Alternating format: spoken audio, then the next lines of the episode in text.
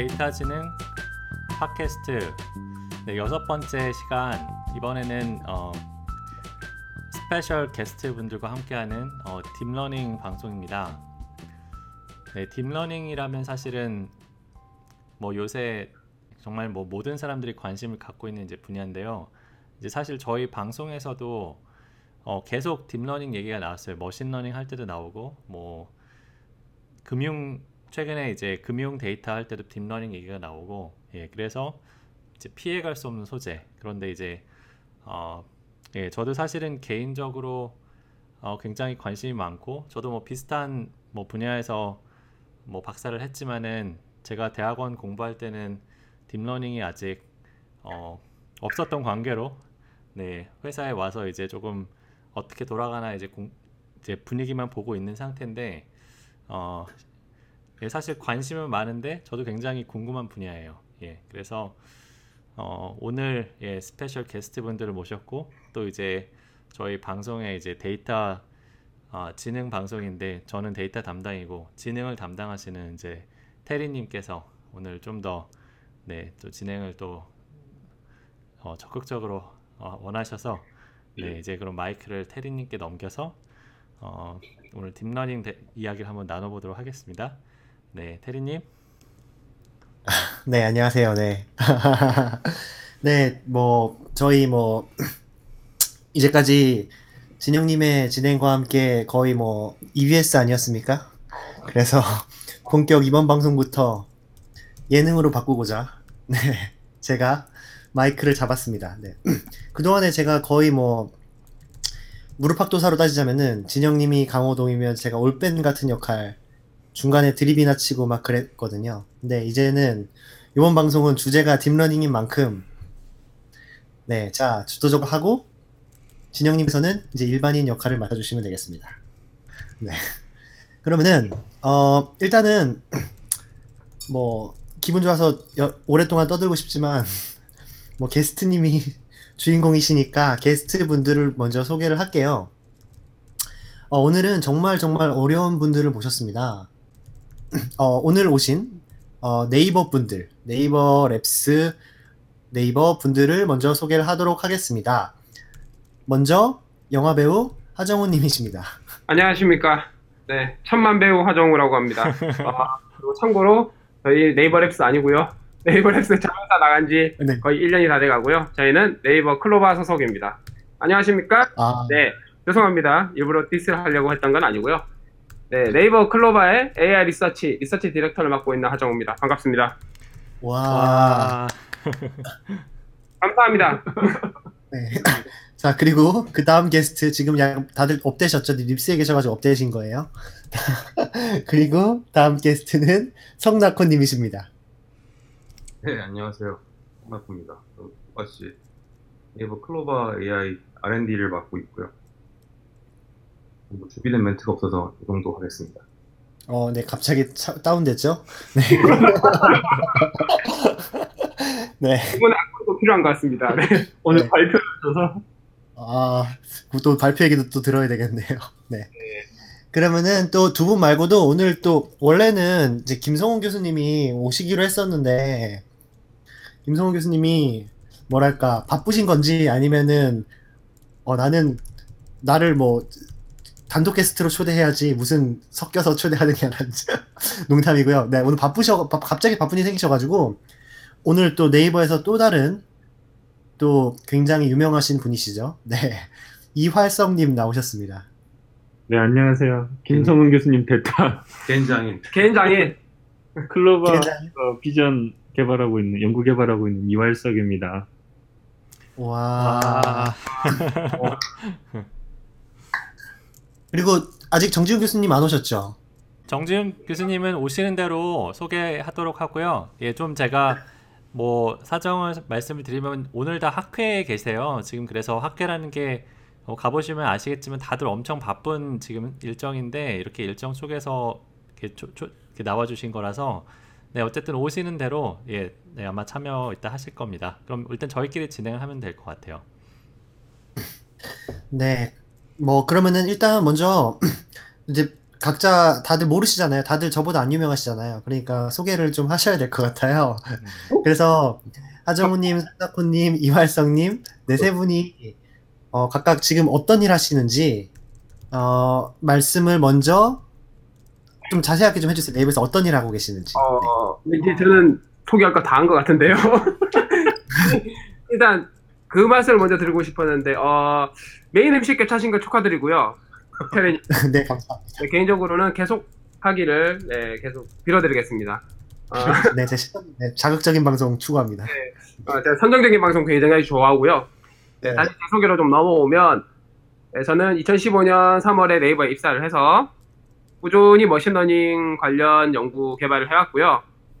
어, 잠시간 추천 쪽으로 빠져서 그 클로바 뮤직 개발을 하고 이제 서비스 되기 직전까지 PM을 하다가 예, 저보다 훨씬 더 잘하시는 분께 넘겨드리고 다시 연구 개발로 돌아와 있고요. 저희가 있는 조직이 클로바 AI 리서치라는 조직이 있습니다.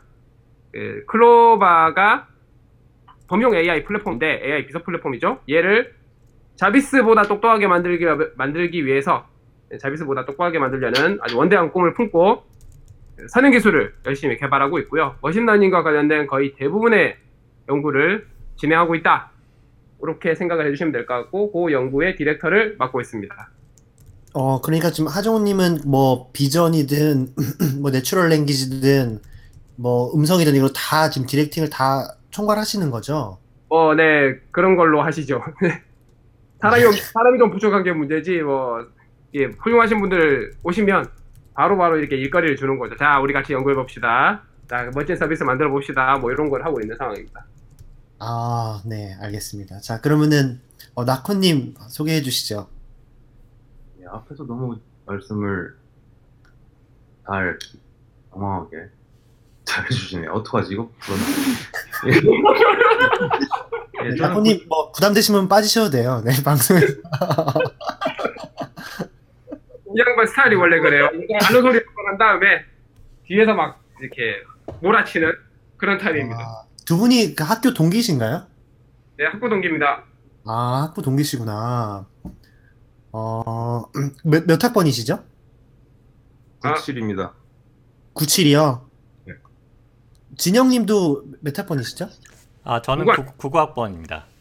예. 99, 97, 99. 제가 02학번이거든요. 네. 가서 이걸 하는 거예요. 네, 학- 이 나이 티나는 이런 거 그런 거 별로 안 좋아요. 네, 좋아하지 않습니다. 제가 제일 어린 것 같아서 이런 모임도 흔치 않아서 너무 한번 얘기해 봤습니다.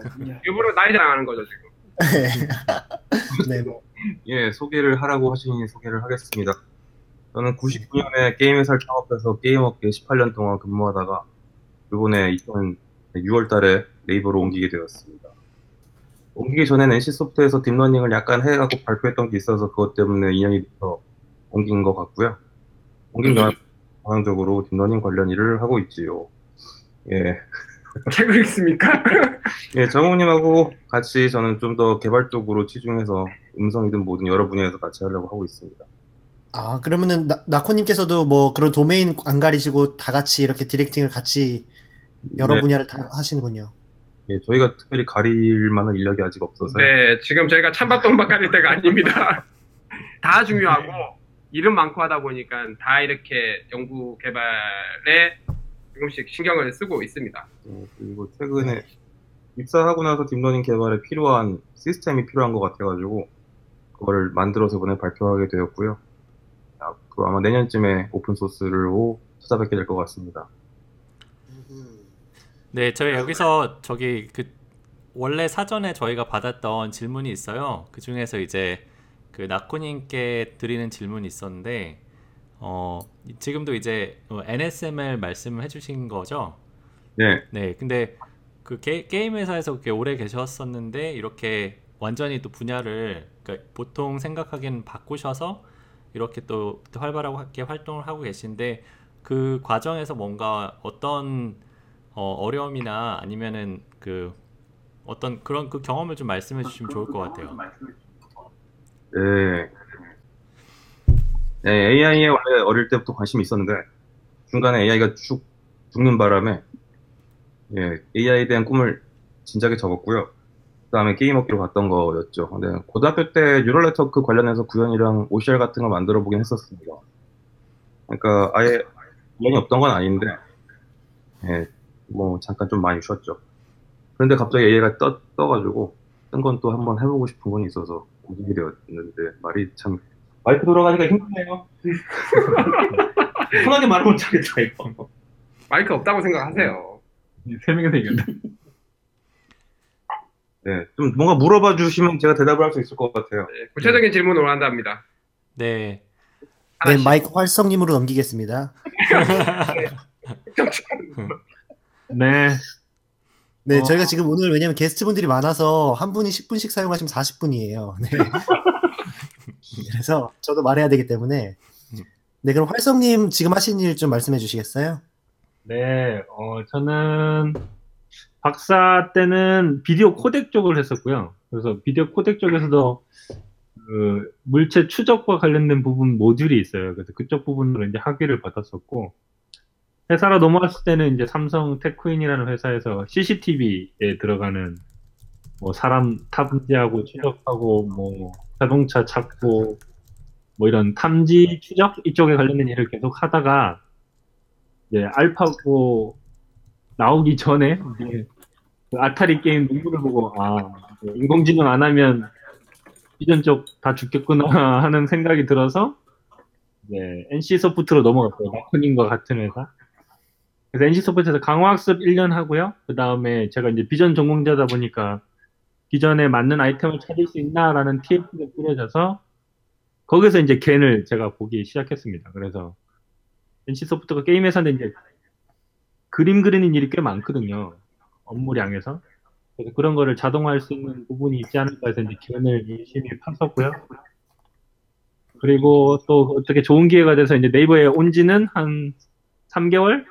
밖에 안 됐습니다. 그래서 얼마 되진 않았지만 지금 뭐 셋업되는 일들은 OCR 쪽 우선 일이 진행될 것 같고요.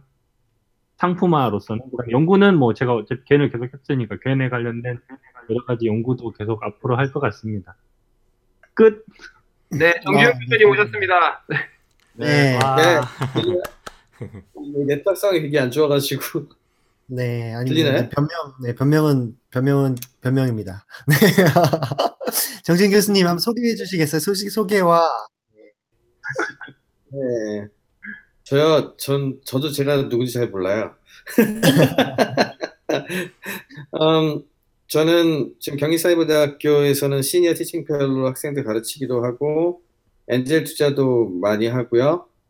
어, 그 다음에 그냥 의학 공부했고 석사는 정책했고 박사는 의공학을 했는데 어, 인공지능 머신러닝 쪽도 아주 저건 아닌 게 제가 석사 때는 decision tree하고 association을 이용해 가지고 도와주는 이게 GOFAI 옛날 symbolic인데 그거 이용해 가지고 hospital management 하는 쪽 관련된 걸 했었고 박사는 제가 optics 했거든요.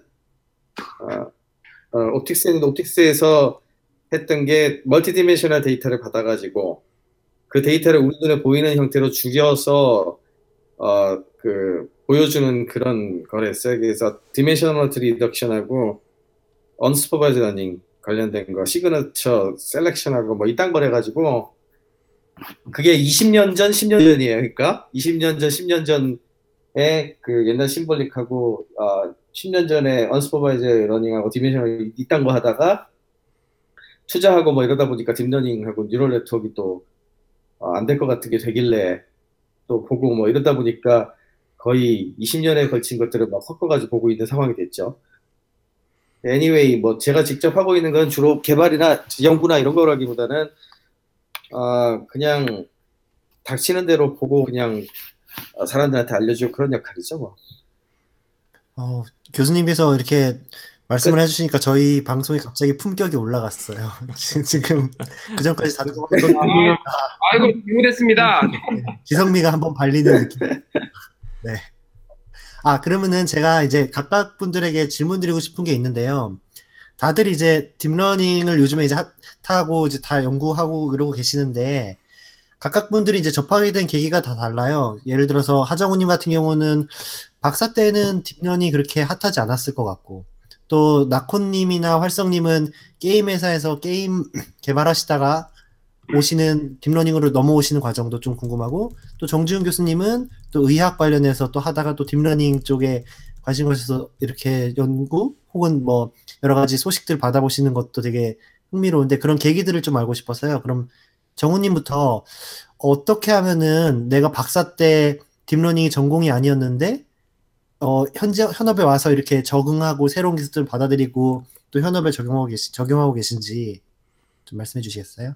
네, 그, full story를 얘기하자면 눈물 없이 들을 수 없는 스토리가 있기 때문에, 어, 좀 요약하겠습니다. 어, 저희 연구실이, 그, 연- 교수님께서 선호하시는 모델이 있어요. 그 선호하시는 모델이 있는데, 어, 풀고자 하는 철학은 어차피 머신러닝이다 보니까, 예, 머신러닝이라는 어떤 공통된 범위 내에서 풀고자 하는 모델은 비슷하고, 그리고 저희가 publishing 해야 되는 모델의 우월성을 강조를 하려면, 여기 계신 분들 많은 분들이 related work이란 거 너무 많이 써보셨으니까 related work이란 걸 쓰지 않겠습니까? 그리고 comparison을 해야 돼요. 실험 비교 실험을. 아, 비교 실험 대상이 거의 다 딥러닝일 수밖에 없었고요. 그때 당시만 해도 제가 2015년 졸업이었으니까 2014년 2013년만 해도 꽤 여러 가지 뭐 CNN 모델들이 나왔고요. 뭐 RNN 계열들의 모델들이 나오긴 했고 가장 널리 써 있는 것들은 이제 Word2Vec 같은 것, representation learning 같은 것들이 이미 사용이 되고 있었죠. 왜 생각해 보면 2012년에 AlexNet이 나왔으니까. 그래서 related work로 접, 많이 굉장히 접할 수밖에 없었고, 그리고 졸업, 제가 졸업을 했던 거는 이미지랑 텍스트 multimodal association 쪽으로 졸업을 했어요. 딥러닝은 아주 약간만 쓰고, 그리고 네이버에 갔더니, 아, 그때 당시에는 Labs였습니다. Labs에 갔더니 굉장히 많은 문제들을 다 딥러닝으로 활용을 해서 풀었어요. 뭐 CNN이든 LSTM이든 기타 등등등들이든. 그래서 이제 이쪽 딥러닝 연구 개발 쪽으로 많이 할 수밖에 없는 상황이 됐고 사람이 그렇습니다. 특정한 상황에 노출이 되면 특히 회사면 해야 되는 건 아니 할 수가 없지 않습니까? 그래서 열심히 하게 됐고요. 그러면서 뭐 아직 많이 부족하지만 뭐 빡세게 하고 있는 여전히 빡세게 하고 있는 상황이다. 이렇게 보시면 될 것 같습니다. 음, 그래도 뭔가 박사를 일단 베이스로부터 바- 베- 베이스가 탄탄하시니까 박사를 받은 다음에 바로 딥러닝을 쫓아가는 데는 한 1년 정도면 충분하셨나요? 이게 제가 학, 머신러닝 연구실 나오다 보니까 유럴렛, 그러니까 딥러닝이 추구하는 유럴렛의 어떤 이론적인 부분이 제가 이전에 하던 non-parametric Bayesian 이런 쪽이라던가 혹은 다른 커널 머신 혹은 저기 일반적인 그 non-parametric Bayesian 계열의 생성 모델에 비하면 굉장히 양호한 편이었어요. 그래서 이론적으로 따라가는 데는 그 그래도 좀 수월한 편이었던 게 있고, 그리고 오픈소스도 되게 많았고, 페이퍼들도 되게 많았고, 해서 좀 적응하는데 아주 오래 걸리는 편은 아니었다라고 볼 수 있겠죠. 음, 그럼 이제 나코님께 질문 드릴게요. 나코님은 게임 회사 쪽에서 경력이 굉장히 많으시잖아요. 근데 이제 게임 개발하시다가 막 이렇게 회사 다니는 분이 따로 이렇게 공부를 한다는 게 쉽지 않으실 텐데 또 그런 거에 생각하면 내공이 엄청나세요. 그래서 어떻게 뭐 원래 머리가 좋으면 다 할 수 있는 건지 어떻게 그렇게 어 가능하셨나요? 제가 NC, 박사를 받으신 건 아니시잖아요. 네? 네. 네. NC소프트에서 일할 때 저희 보스께서 AI로 뭔가를 하는 거를 돌아가는 걸 보여드리겠다고 대표이사께 보고하셔가지고 아, 다음 달에 뭘 보이라고 하시더라고요. 적극적인 지지를 받으셨네요. 네. 선원 드리븐. 그래가지고 그래서 게임이 아시다시피 되게 복잡하고 업데이트가 자주 있어요. 그래서 룰 베이스들 접근하면은 이게 각이 안 나오거든요. 그래가지고 보던 차에 Neural Fitted Q Iteration이라고 알려져 있는 알고리즘이 눈에 보여서 그거를 파기 시작했는데 비웃음을 엄청나게 오랫동안 받았죠. 아무것도 되질 않았어요. 딥마인드 논문일 때 처음 DQM 논문이 나오고 그거를 구현하고 그러고 나서부터 한 1, 2개월, 2개월 있다가부터는 원래 있던 rule base 에이전트들을 이기기 시작했고 그 다음에는 뭐 그렇게 그렇게 그렇게 됐죠. 그 다음에는 이제 그래서 그 RL 연구는 끝났고요. 그랬더니 그렇게 만든 에이전트가 게임에 쓸 수 없다고 또 기획자들이 뭐라고 하시더라고요. 그거는 효율적이긴 한데 재미는 없다고 해가지고 그 다음에는 그래서 재밌는 AI는 무엇인가에 대해서 고민을 많이 하고 story generation이나 generative 모델이나 뭐 이런 것들을 연구를 하고 뇌과학 부분 보고 뭐 그랬었습니다. 지금 이 방송 들으시는 분들 중에 지금 뭐 저번에 설문조사도 해봤는데 거의 뭐 연구자랑 IT 개발자 거의 동등한 비율로 나오더라고요. 그만큼 IT 개발자들이 이제 머신러닝이나 딥러닝을 자신의 skill set으로 가져가려는 분들이 많은데 어, 개발자였던 분으로서 deep learning으로 가는데 뭐 장벽이 어떤지 어, 어느 정도 노력을 해야지 수준에 오를지 이런 것 좀 말씀해 주시겠어요? 많이 보면 될 것 같습니다. 네, 저 지금 방송 끊긴 줄 알고 저한테 인터넷 써둔 기했잖아요 많은 dataset이 필요합니다. paper를 닥치는 대로 보면은 돼요. 맞아요. 네. paper를 닥친 대로 봐라. 1년에 한 100개. 한 달에 한 이제 2, 30개 정도씩 봐주면은 네. 예, 그러면 됩니다. 하루에 한 개씩. 그리고 구현도 좀 하고 요즘은 좀 쉽잖아요. 예전에 Caffe 갖고 할 때랑 뭐 LSTM layer는 구현 없을 때도 있었고 네. 예, 지금은 되게 세상이 좋아졌으니 많이 볼 수 있을 것 같고요. 많이 봐야 언젠가 갑자기 알게 돼. 이게 deep learning이라는 게 수학적으로 증명된 게 거의 없고요, 아직도. 대부분 이렇게 감으로 이해하지 않고선 트렌드 따라가기가 힘들거든요. 제 생각에는 커리어로 잡고 싶으시면 무조건 많이 공부하는 수밖에 없을 것 같습니다. 네, 나코님의 포인트는 하면 된다. 네가 많이 안 해서 그렇다. 뭐 이런 걸로 잡는 걸로 하고.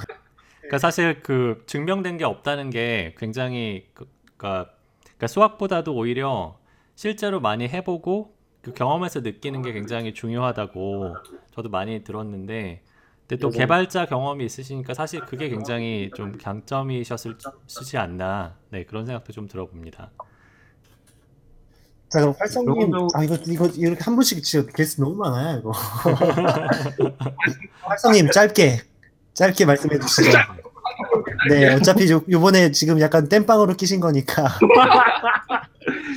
네, 비디오 쪽 하다가 어떻게 그 아까 많이 말씀하셨으니까 짧게 말씀해 주세요. 네, 뭐 말씀드렸는데 그냥 기존 쪽 원래 알고리즘들이 이제 handcraft feature 보완하는 쪽이 많았었거든요. 저도 그런 쪽으로 계속 하다가 이제 그 아타리 보고 뭐 AI 안 하면 큰일 나겠다 싶어서 이제 마음을 먹었었는데 때마침 그때 저희 회사가 삼성에서 이제 하나로 넘어가던 타이밍이었어요. 그래서 제가 그때 딱 마음 먹고 계속 그 AI 공부에 올인했거든요. 어차피 회사 분위기 어수선해서 회사에서 안 들어가.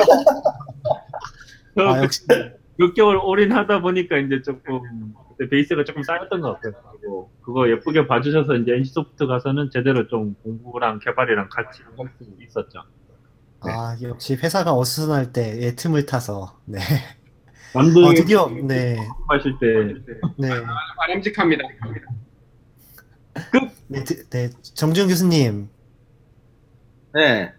네, 아까, 잠깐- 아까 잠깐 얘기했었지만 거의 이거 20년 봐가지고요, 저는. 네.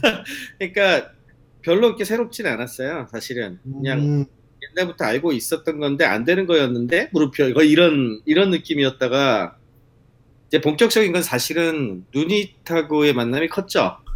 제가 2014년에 투자를 했는데 엔젤 투자하면서 원래 이제 루닛이 ILSVRC 2014년에 나갈 때 그때만 하더라도 옷 가지고서 이렇게 commerce 쪽 했었거든요.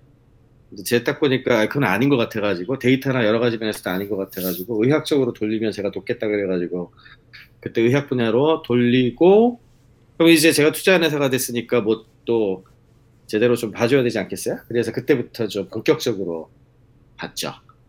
그러니까 아 근데 나오는 것 자체도 뭐 그렇게 수학적 베이스든 뭐가 됐든 그렇게 어려운 종류는 아니었고 그래서 옛날에 해- 사실 학문들이 좀 비슷하게 극, 극한으로 가면 거의 비슷하게 만나요. 그래서 공통점이 되게 많아요. 이 텀이 다르고 용어가 다르고 뭐 이래서 그렇지 어, 시간이 가면은 대부분 또 보여서 저도 아까 나코님 얘기한 대로 닥치는 대로 많이 보면은 지금 이해가 안 돼도 한 번 보고 두 번 보고 열 번 보고 백 번쯤 보면은 보이기 시작한다. 뭐 그런 그런 주의자라서 최대한 많이 보는 게 좋다고. 감사합니다. 네, 오늘 다들 뭐 deep learning 꼰대들 모인 것도 아니고 다들 다들 막 열심히 하면 된다, 막 하면 된다. 네, 그 주의하실 게 저 채팅에서도 올라오는데 낙호님이나 뭐 활석님이나 정우님이나 지훈님이나 다 뭐 다들 머리도 좋으시고 워낙 배경도 탄탄하시고 이러셔서 하면 된다지 꼭 다 그런 건 아니라고 좀 알려달라고 채팅에도 올라오네요. 시간이 많이 걸리니까 그걸 어쩔 수가 없죠. 그러니까, 그러니까 스킬만 가지고서 그냥 적용만 하겠다는 쪽만 목표로 가지면은 뭐 우리 많이 쓰이는 튜토리얼들이 있으니까 그 정도에서 이것저것 가지고 노는 식으로 하는 정도면 되지 않을까 싶고 꼭 다 리서치할 필요는 없는 거잖아요. 그런 그렇게만 할 필요도 없는 거고. 뭐 나코님은 또 조금 다른 생각일 수 있는데. 어. 아, 제가 그 관련돼서 질문 드릴 게 있는데, 뭐, 얼마, 얼마 전에 Reddit에서도 올라왔는데, 뭐, 이 deep learning의 낮은 진입 장벽이 deep learning의 뭐, reputation을 낮춘다. 그 세상에 네. 진짜 막 deep learning 한다는 사람들이 그냥 코드 돌려보고 막 이래가지고 하는 사람들만 많다라고 들었는데요. 그런 것들에 대해서 어떻게 생각하시는지 정말 만약에 뭐, 뭐, 하정우 디렉터님은 인재를 뽑을 때 어떤 부분을 주로 보시는지 이런 거랑요. 그 다음에 이런 낮은 barrier가 가져오는 많은 소위 deep learning 전문가들의 양상, 에, 양산 이런 거에 어떻게 보시는지 좀 궁금합니다. 정우님. 네, 채용 관점에서 말씀을 드리면 말 그대로 채용을 하- 해야 되는 숫자는 있는데 지원자가 많이 늘어나는 셈이니까 저희가 좀 더 힘들 수는 있죠. 그래서 당연히 저희 입장에서는 어, 저희가 해야 되는 일들이 굉장히 많으니까 많이 뽑긴 하지만 역량 검증은 당연히 필요하고요. 그래서 일반적인 코드 좀 돌려보신 분, 뭐 이런 분들은 안 된다 이런 개념보다는요. 굉장히 빨리 배우실 수 있는 분, 굉장히 적응을 잘 하실 수 있는 분, 그죠? 습득 능력이 좋으신 분, 소위 말해서 learning curve가 빠르신 분 같은 경우는 예, 경험이 좀 적어도 선호하는 편이긴 해요. 예, 그러니까 저도 마- 계속 말씀드렸다시피 deep learning, 소위 유- 말하는 neural net 계열의 어떤 machine learning method들은 다른 기반 방법, 다른 machine learning 기반 방법들에 비하면 진입장벽이 낮고 그리고 이- 굉장히 빠른 속도로 성장이 가능하기 때문에 이런 성장 가능성이 있는 분들 같은 경우는 같이 맨 땅에서 구르면서 충분히 역량이 올라올 수 있다고 생각을 해요. 그래서 저희가 채용할 때도 그런 부분을 굉장히 많이 보고 있고요. 물론 모든 이미 충분히 expert 수준에 계신 분께서 지원을 해주시면 좋죠. 좋은데 이런 분들 같은 경우는 어, 구글, 뭐 페이스북 뭐 이런 식으로 가기 때문에 현실적으로 그렇게 쉬운 건 아니고요. 물론 바꿔 말하면 저희가 그런 분들이 오실 수 있는 환경을 만들기 위해서 노력을 열심히 하고 있다. 뭐 이렇게 말씀을 드릴 수 있을 것 같고요. 이거는 완전 다른 측면인데 예, 전문가들이 양산되고 있다라고 표현을 하시지만 제 입장에서는 나쁠 게 없는 게 이 이렇게 접해보신 분들이 많아진다는 얘기는 관심을 많이 갖는다는 얘기가 되고 결국 저희 입장에서는 시장의 파이가 커진다는 의미로 볼 수 있거든요. 본인들이 조금이라도 해보면서 관심을 갖고 그리고 관련 분야에 대해서 상품이나 서비스가 나오고 그럼 이분들은 거기의 그 시장의 아주 중요한 사용자, 고객층이 될 수 있다고 생각을 하기 때문에 어, 회사 입장에서는 오히려 더 좋은 효과로 나타날 수 있다고 생각을 합니다.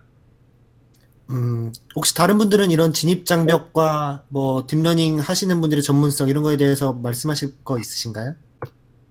그러니까 저거랑 똑같이 뭐 인터넷 처음에 시작했을 때 다들 인터넷 쓰면 안 되는 것처럼 얘기를 한다든지 아니면 이제 인터넷 초기에 가장 많이 얘기 나왔던 것 중에 하나가 저널리스트 블로그 같은 거 글 쓰는 사람들 저 사람들 뭐 제대로 트레이닝도 안 받았는데 어쩌고 뭐 이런 얘기랑 비슷한 거라고 저는 봐요. 한마디로 말해서 우리가 쓸 수 있는 어, 간단한 도구인 거고 어떤 면에서는 그렇게 해가지고 수많은 사람들이 써가지고 가, 좋은 가치를 만들어내면 나쁠 게 없잖아요. 그리고 그거를 어, 딥하게 봐가지고 하는 어떤 뭐 예를 들어 TCP/IP 스택을 만든다든지 이런 사람도 있는 거고 아니면 그거를 활용을 해가지고 하는 사람도 있는 거고 그런 거지 그걸 굳이 그렇게 뭐 전 전문가란 말 자체를 되게 싫어해가지고 그 전문가 자꾸 하려는 그런 느낌의 말 자체가 별로 좋아하지 않아서 하여튼 뭐 저는 음. 아주 좋은 현상이라고 봅니다. 안 맞는데 한다는 것은. 저 똑같은 거 원래 말씀드리려고 했는데 제가 예전에 충격받았던 게 소셜 네트워크라는 영화였어요. 소셜 네트워크라는 영화를 봤더니 하버드생인 주커버그가 술 처먹으면서 아이고, 동작 괜찮습니다.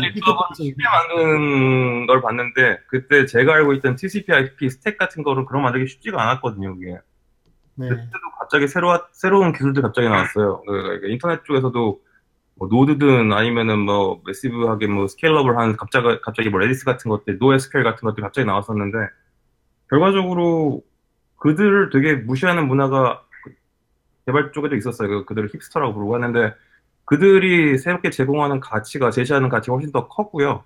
그들은 분명히 아래쪽 stack을 잘 몰랐지만 어쨌든 그들의 세상이 됐어요.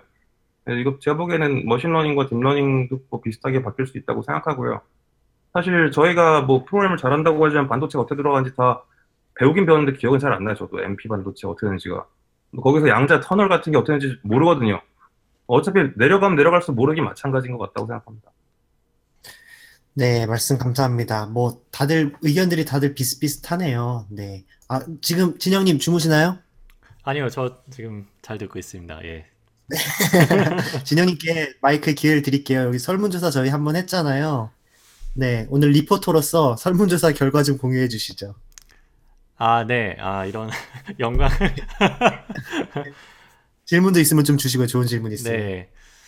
네, 우선은 사실은 아 저도 그 deep learning 그 현상에 대해서 다른 관점에서 저도 사실은 그 정지훈 교수님 말씀하신 주신, 주신 대로 괜히 막 전문가 일반인 이렇게 나누는 건 좋아하진 않아요. 근데 저는 오히려 조금 걱정되는 이 되는 게 걱정까지는 아니지만 제가 생각할 때는 지금 deep learning 그 분야의 약간 붐 같은 게 예전에 그 빅데이터 처음에 나왔을 때 사람들이 뭐 Hadoop 이런 거 굉장히 열심히 막 하고 막 그렇게 뭔가 세대가 바뀌는 것처럼 하- 갔다가 실제로 세대가 바뀌긴 했지만은 그때 뭐 Hadoop 막 공부했던 게 사실은 지금은 다시 다 그냥 SQL로 쓰고 그냥 그렇게 되- 됐, 됐고.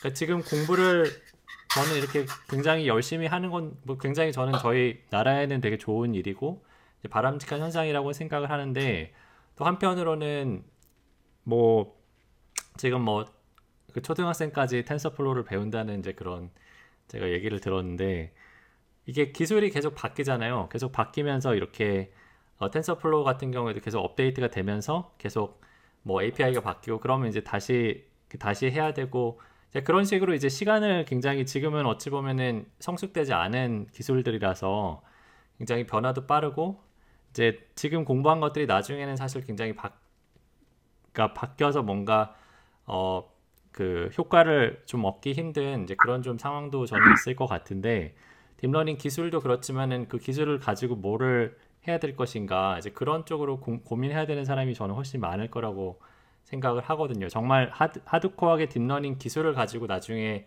막말로 밥벌이를 할 수 있는 분도 있고 대부분의 분들은 제가 봤을 땐 deep learning 기술을 잘 써서 뭔가 그, 그 결과를 자기 분야에 응용하면 되는 분들인데 그 두 분들의 약간 제가 봤을 땐 접근 방법이 좀 달라야 될 것 같은데 지금 모두들 약간 deep learning 연구자 그 마인드로 이제 공부를 하시는 것 같은데 이제 어 그거에 대해서 조금 의견 있으시면 좀 전 궁금하고 네, 리포터님. 그거는 사실은 그 기술의 발달 단계상 어쩔 수 없는 것 같아요.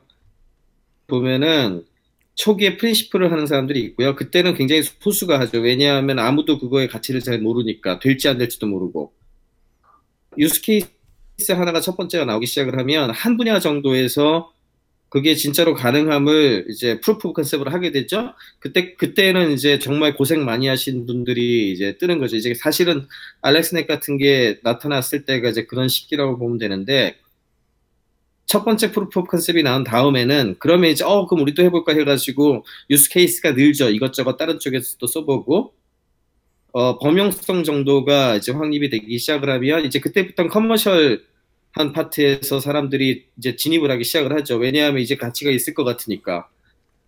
commercial 파트에서 진입하면 게임이 달라지는 것이 이제 고객에 대해서 이해를 해야 되니까 user experience가 되게 중요하고 그 다음에 상품화를 해야 되기 때문에 해석이 됐던 뭐가 됐던 규제가 됐던 이런 부분들을 극복을 해야 되고 에 대한 것들이 이제 진행이 되게 되는데 그리고 또 한 가지는 가격이 싸져야 되고 접근성이 쉬워야 되니까 도구가 많이 나오고 가격도 싸지고 지금의 이제 deep learning이 지금 그 단계 들어가고 있는 거죠. 그러니까 사실은 굉장히 많은 diverse한 영역에서 domain technology 간 가격을 싸게 만드는 거, optimization, 뭐, 그 다음에 user experience, interpretability, 뭐 이런 이슈들이 쭉 뜨고 있는 거고요. 어, 그 다음에는 진짜 제대로 된 상품을 만드는 쪽으로 가게 되니까 성숙하게 들어가는 거죠. 이거는 사실은 기술이라는 것이 이제 사회에 들어와서 어느 정도 진입을 하고 뭔가를 만들기 시작하면 그게 자연스러운 현상이에요. 제가 봤을 때. 너무 자연스러운 현상이어서 뭐 그렇게 시리어스하게 볼 건 없다고 생각해요.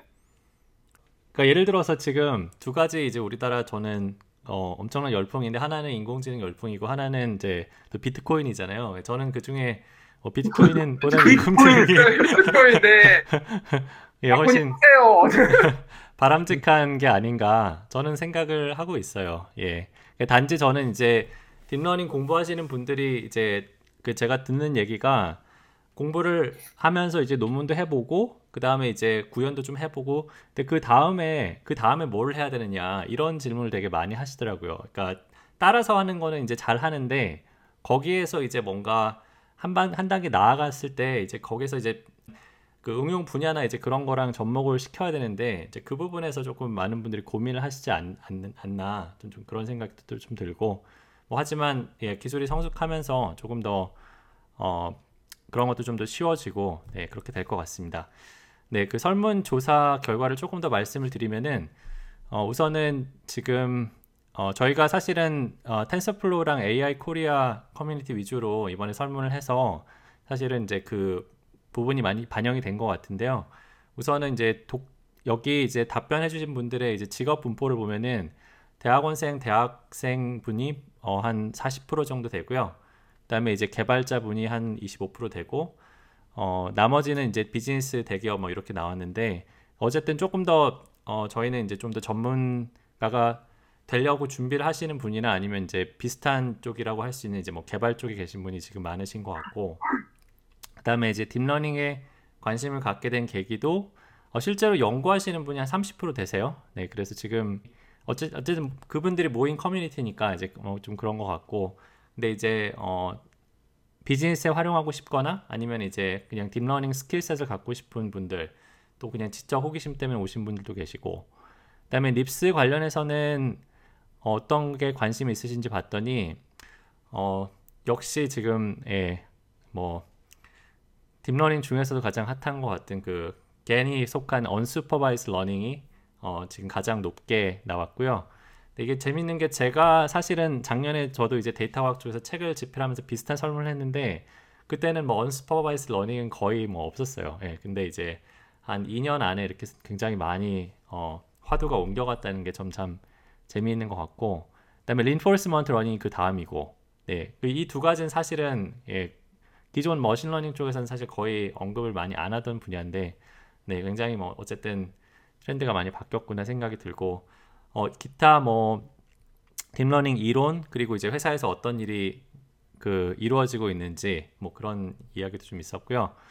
어, 방송에서 다뤄주셨으면 하는 어, 주제는 어, 연구 트렌드 그 다음에 이제 deep learning의 장점과 단점 그러니까 뭐 기존의 machine learning 비교해서 어떤 장단점이 있는지 어, 기타 학습 방법과 응용 분야 네, 이 두 가지도 있었고 framework도 있었어요. 근데 framework는 그렇게 많이는 안 나왔고 네, 오늘은 뭐 어쨌든 NIPS conference 관련해서 말씀을 나눌 예정이니까 네, 트렌드 어와 그다음에 이제 장점과 단점 위주로 좀 더 말씀을 나눠보면 어떨까 합니다.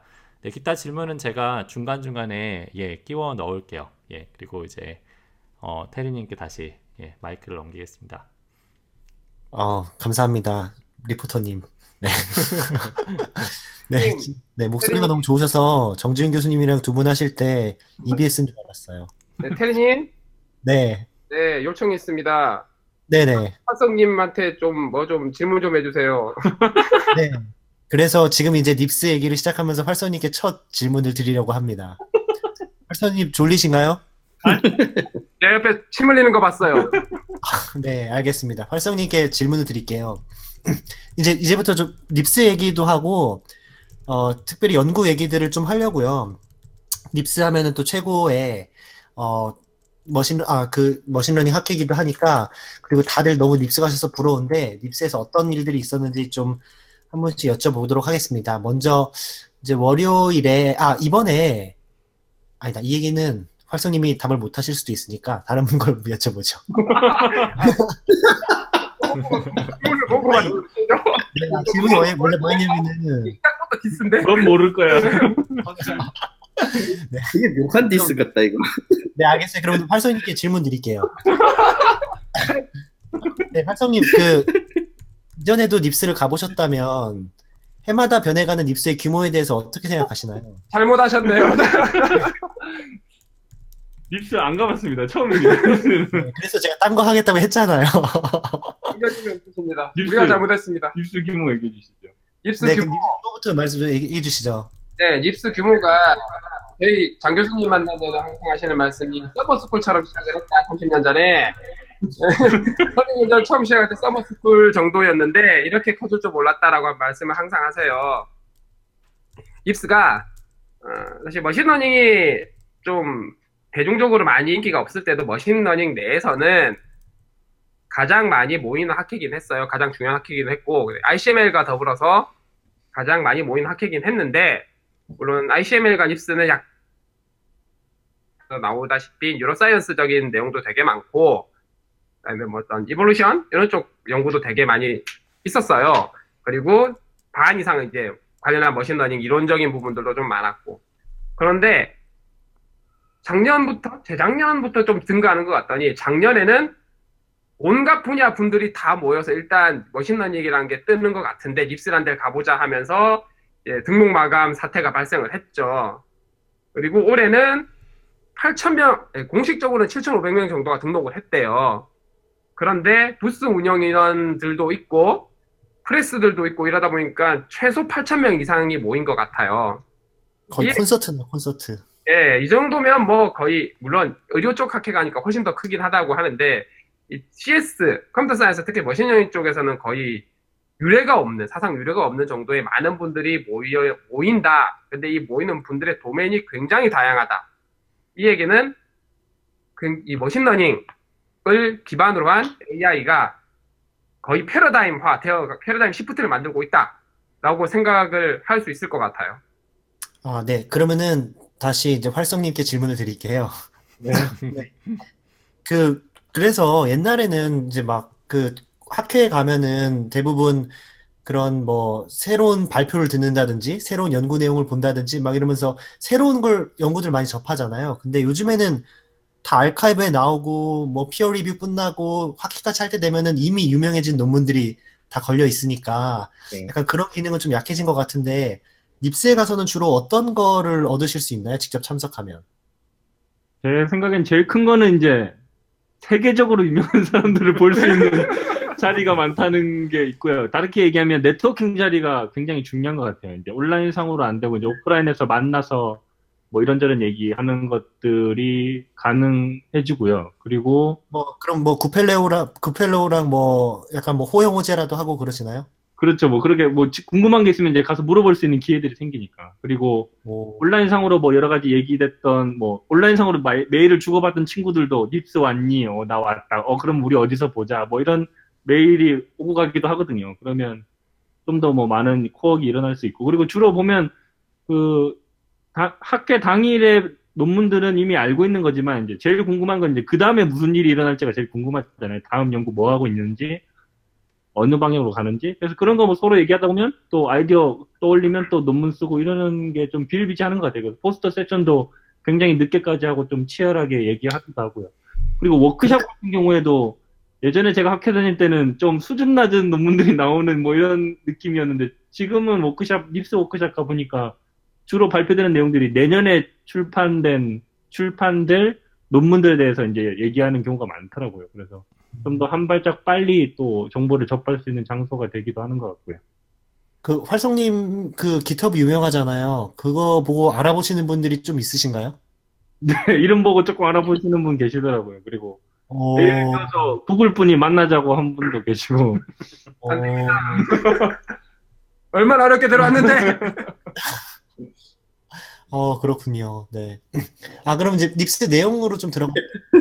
그, 어, 그, 어, 이제 월요일이 튜토리얼이었잖아요. 근데 원래 립스는 튜토리얼이랑 워크샵 이런 게 오히려 본 발표보다 더 재밌는 경우가 많더라고요. 그래서 tutorial 어떤 거 들으셨는지, 뭐, 낙호님부터 한번 말씀해 주시겠어요? 부스 운영했습니다. 아, 네. 넘어가고요. 다른 분이요? 저라고 부스 운영 안 했겠습니까? 부스 대 부스 대장인데. 네. 다음 분이요? 저는 뭐 GAN 좀 들어갔고요. 그런데 워낙 사람이 많아가지고 좀 집중이 안 되더라고요. 장소도 넓은 데서 하다 보니까. 그래서 조금 그러니까 오히려 내용 들으려면은 온라인 live streaming 듣는 게 더 낫다는 분들도 많으시더라고요. 아, 그 말씀 드리려고 했는데, 이걸 아침에 tutorial이 여러 multi session으로 돌아가는데, DeepMind에서 Nando가 와서 하는 tutorial이 있었어요. 8시부터 네네. 시작이었는데, 등록을 해야 들을 수 있잖아요. 네네. 근데 저희가 이제 부스 운영을 하기 위해서 뭐, 뭐 딱지도 붙여야 되고 해서 좀 가- 일- 나름 일찍 간다고 갔는데, 등록 줄이 그 학회장 바깥으로 꺾여서 이렇게 겹쳐가지고 세 줄을 서 있더라고요. 사람들이 등록하느라 기다린다고. 기다리다가 못 들었겠네요. 예, 음. 그분들 아마 들어왔으면 그, 그, 뭐지, tutorial 다 끝나고 점심시간 정도? 예. 그러니까 저희도 등록을 밥 먹고 했어요. 아, 예, 이 정도로 이게 좀, 네, 운영의 이슈가 좀 있었다. 음, 그, 정지훈 교수님은 뭐 월요일 tutorial 어떤 거 들으셨어요? 전 트렌드. 저는 저는 수박 겉핥기잖아요. 그러니까 전체를 한꺼번에 몽창 와장창 볼 수 있는 게 제일 좋아서 음, 트렌드하고 이런 쪽 관련된 거 넓게 보는 거 위주로 해서 음. 진짜. 음.